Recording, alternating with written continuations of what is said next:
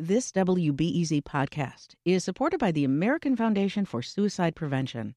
Suicide is a topic that hides in the shadows. It's time we talk away the dark, learn how to spot the warning signs for suicide, and how you can have an open, caring, real conversation to help save lives. Visit the American Foundation for Suicide Prevention to watch the new short film and learn more at afsp.org slash talkawaythedark. This WBEZ podcast is supported by Ravinia, with over 100 concerts under the stars this summer, including Daryl Hall and Elvis Costello, Norah Jones with special guest Mavis Staples, the Beach Boys with special guest John Stamos, Shaggy and TLC, Jason Isbell and the 400 Unit, the Chicago Symphony Orchestra, and more. Their 30 acre park is nestled in a gently wooded area. Bring your own picnic or eat at one of the park restaurants. Tickets available now only at ravinia.org. This is Reset. I'm Jen White. If someone's ever told you not to go to the south or west side of Chicago, you're not alone. Regular Reset contributor Tonika Lewis Johnson is the creator of the Folded Map Project, and she runs into people all the time who've said they've been told to steer clear of certain areas of the city. My name is Joey D. I'm 41 years old and I live in the Palmer Square neighborhood on the north side. I'm Tanya. I'm in my 40s and I live in East Garfield Park. When I moved to Chicago in 2006, my north side friends told me at the time, Never go west of Central Park Avenue or south of Pilsen because it's dangerous for white people. I guess the first time I was told don't go to the west side, I'm from Englewood on the south side. It was like my late teens, you know, when you first start navigating and moving around the city, hanging out with different friends from different neighborhoods. And it was always don't go to the west side, do not go to the west side. As my contracting business was expanding, I received calls from Austin, Englewood, Garfield Park, Chatham, and South Shore, just to name a few. These communities have difficulty finding contractors to service their areas. Sometimes they'll have a school teacher or a pastor call me and book the appointment for them. And they made it sound like the only things that were there were, you know, gangbangers and drive-bys and open-air drug markets and abandoned buildings and there was nothing there. To categorize the South and West sides as dangerous for white people is absurd. It's foolish and completely false. From my own personal experience, some of the most beautiful neighborhoods and people I've met in this city live in these undermined communities. Fast forward the last 10 years, I've been living in this neighborhood, East Garfield Park, and I can't imagine being happier. I should also mention that the barbecue is far better than anything we have here on the north side. This word of mouth culture impacts most of everyday life for Chicago residents who your neighbors are, where your kids go to school, where you spend your hard earned money on a Friday night.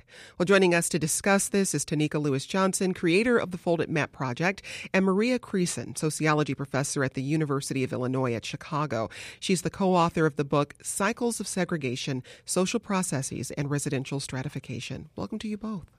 Thank you. Thank you. So first, uh, Tonika, remind folks who don't know uh, Yes. what the Folded Map, Map Project is and how it examines urban segregation in Chicago. Folded Map um, uses Chicago's grid map to compare addresses that are the same on the same street uh, so people can have a visual understanding of what segregation, inequity, and disparity looks like. And then I also introduce people who live on the same street, different sides of town, to each other to have a discussion about how they came to live in the neighborhood and what do they think of their neighborhood. And you sent out a message to your network and asked whether people have been told not to go to the south and west sides. Uh, the voices we heard at the top were from some of those responses, but what was the overall response like? overwhelming actually because I put out the request not knowing who would respond and within a week or a week and a half I would say I got about 60 60 responses and that's just one little request and all of them had the same story just different variations but all being told not to go to the south or west side. What made you ask that question? What made me ask that question is because as I have been doing folded map presentations and workshops, um, it became very clear to me uh, the people that I was interacting with were just outright saying they had been told not to go to the south or west side. And so I started thinking about how that contributes to not only the systemic part of segregation, but just the interpersonal. Because I was talking to 18 year olds who were freshmen, new transplants to Chicago, and and I just wanted them to understand that this is important to be part of the conversation. So I started asking that question in more workshops. And then eventually I recorded it and shared it online. Were there any specific responses that really stood out to you? Not necessarily the responses, but how people are supposed to challenge it, people's confusion on how to approach being told to not go to a specific location when you're new to a city, a school, and how are they going to collect information that would inform them on how they should. And so that was what was interesting to me about it. Maria Krysan, you study racial attitudes and segregation in the city. When you hear the voices we heard at the top of this segment and you hear Tonika talking about some of the responses she read, does any of this surprise you? So I don't think it surprises me so much as what I love about this project, and I'm just going to go off of that a little bit, mm-hmm. is the Folded Map Project takes these things that I study as a sociologist that are so often invisible and sort of mundane, really, in some ways, that are so powerful. They make them concrete and visible, things that are mm-hmm. invisible and mundane, that these things that shape segregation in the city of Chicago. And they're these things that historically, when we study segregation and the causes of segregation, we look at these big three explanations. They have to do with, has to do with money, it has to do with discrimination and redlining, blockbusting, and that whole history of policies, and it has to do with people's preferences. But we're really learning re- more recently, and my book is really about this, is there are these mundane, hidden in plain sight factors that shape how we end up living where we end up living.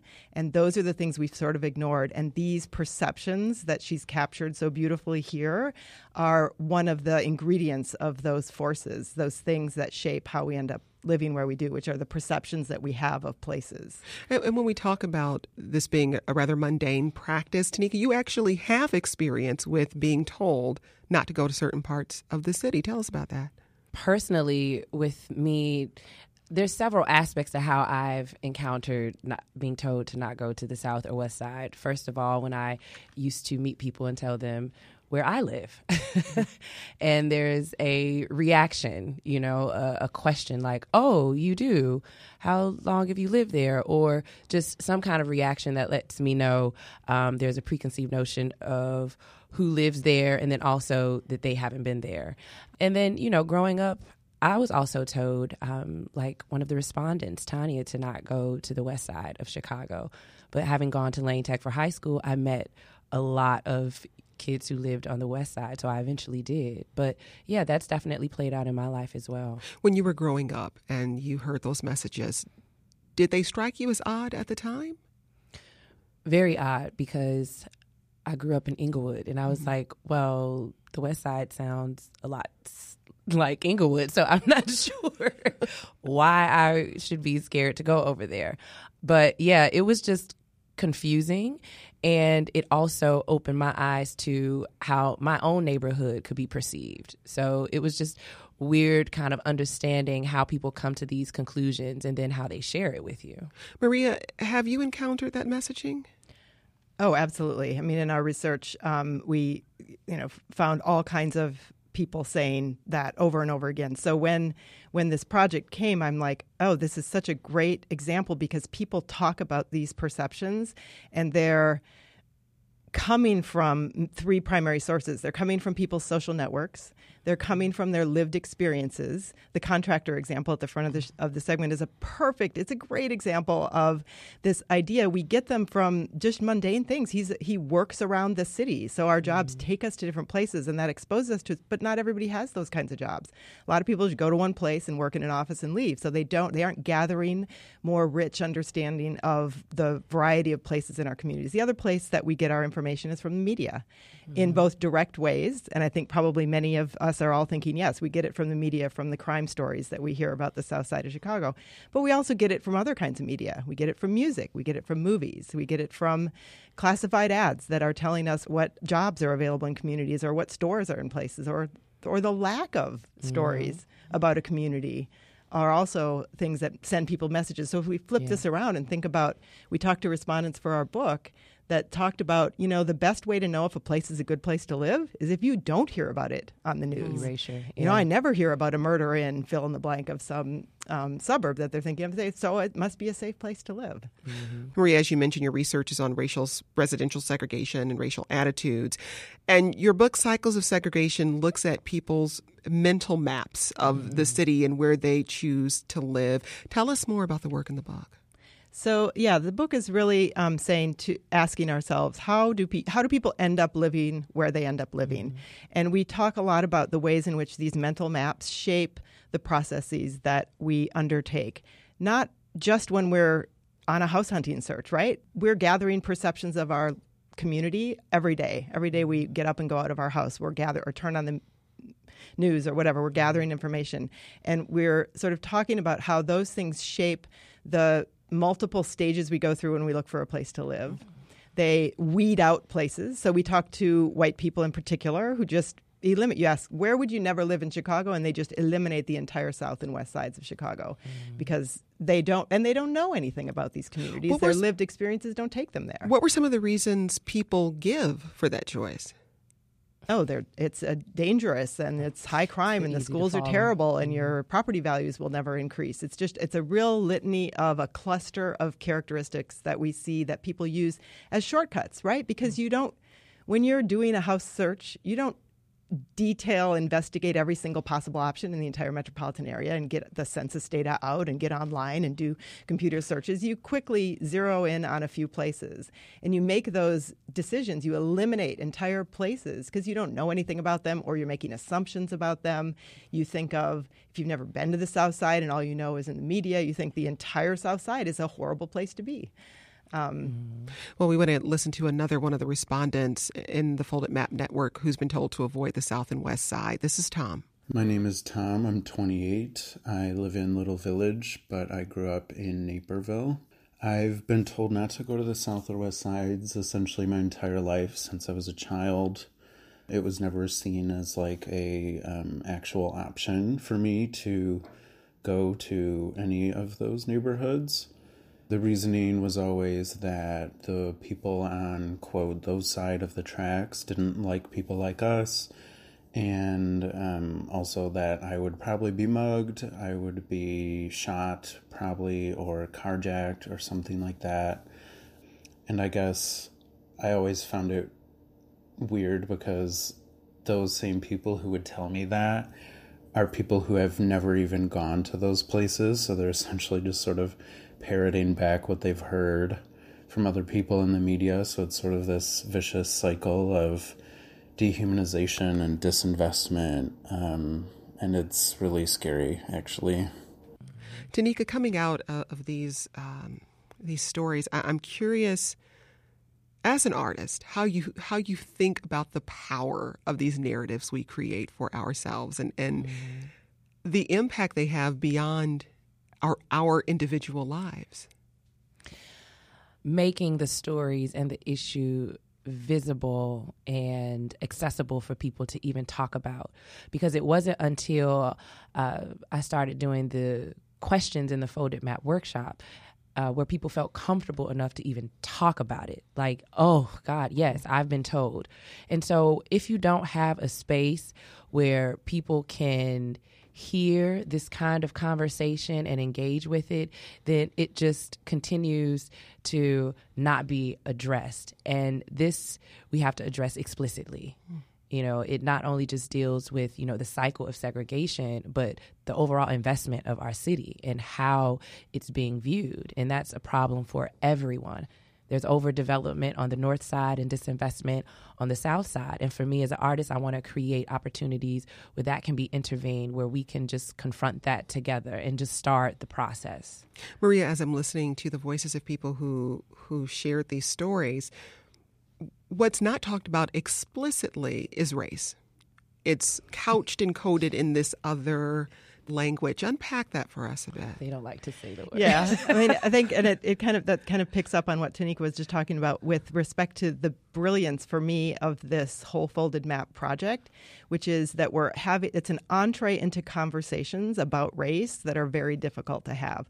I've studied race for decades, and I know especially white people mostly white people get very uncomfortable talking about race and but talking about their neighborhoods and talking about the perceptions that they have grown up with is a safer i think conversation it's still uncomfortable and Toki, mm-hmm. tonika will tell you about uncomfortable mm-hmm. discomfort in some of the folded map conversations but it is an easier sell to talk about this and then start to unpack why it is the way it is. Mm-hmm. It is not because i mean there are structural reasons that this is, has come to pass it wasn't an accident it wasn't just because because people felt like living in these places. There were policies and practices and behaviors that created this. And having these conversations starts to allow us to have that conversation that is so hard to have if you come in and say, yeah, yeah racial segregation, race, blacks and whites getting along.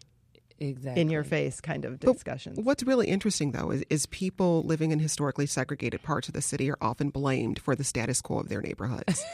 and yes you know, in these conversations, Tonika, how does that bump up against what we know about systemic racism? And I actually want both of you to answer that question. This is central to all of the projects that are important to me that I'm doing is the why, helping people understand the why. If you address why a neighborhood is this way, then you can make it easier for people to remove blame off of the residents that live in a neighborhood that is struggling with issues, but helping people understand the why. And that's most important because it's not their fault why their neighborhood is disinvested in. It is actually because of historic racism. And once you just lay that out as a fact that everybody has to reconcile with, then you can have a conversation and start to see each other as individuals, ideally. Maria, just as we wrap up here, what are some ways people can think about to try to disrupt cycles of segregation in the city? That's not a very big question. what I think, what I love about the Folded Map project is that it is an individual level entree point into these systemic conversations. And if we can start to build some bridges across communities like this so that we don't have so that we have a cadre of people who are willing to break out of their comfort zones and meet people and learn their mm. stories and hear the story of what it's like to live in each other's neighborhoods that alone is not going to do it because this is a structural problem, but mm-hmm. that can s- perhaps plant the seeds for policy pressure on policymakers and advocacy and social movements that start to say we are all one city of Chicago, mm-hmm. and what happens in the south side affects the north side and vice versa, and we need to start to build some of those bridges. That's Maria Krysan, sociology professor at the University of Illinois at Chicago. She's co author of Cycles of Segregation Social Processes and Residential Stratification. Also with us, our regular contributor, Tonika Lewis Johnson, creator of the Folded Map Project. She's actually developing an activity kit for teens and adults to get into new parts of the city. We'll have you back to talk with us about that really soon. Thank you. All right, Tonika Maria, thanks so much for speaking with us. Thank you. And that's your Sunday reset. I'm Jen White. Thanks for listening. Have a great rest of your weekend. We'll be back tomorrow with a brand new episode, so watch your feed so we can talk again soon.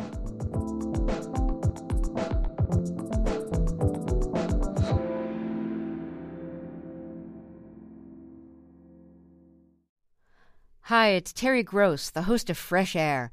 We bring you in depth, long form interviews with actors, directors, musicians, authors, journalists, and more. Listen to our Peabody Award winning Fresh Air podcast from WHYY and NPR.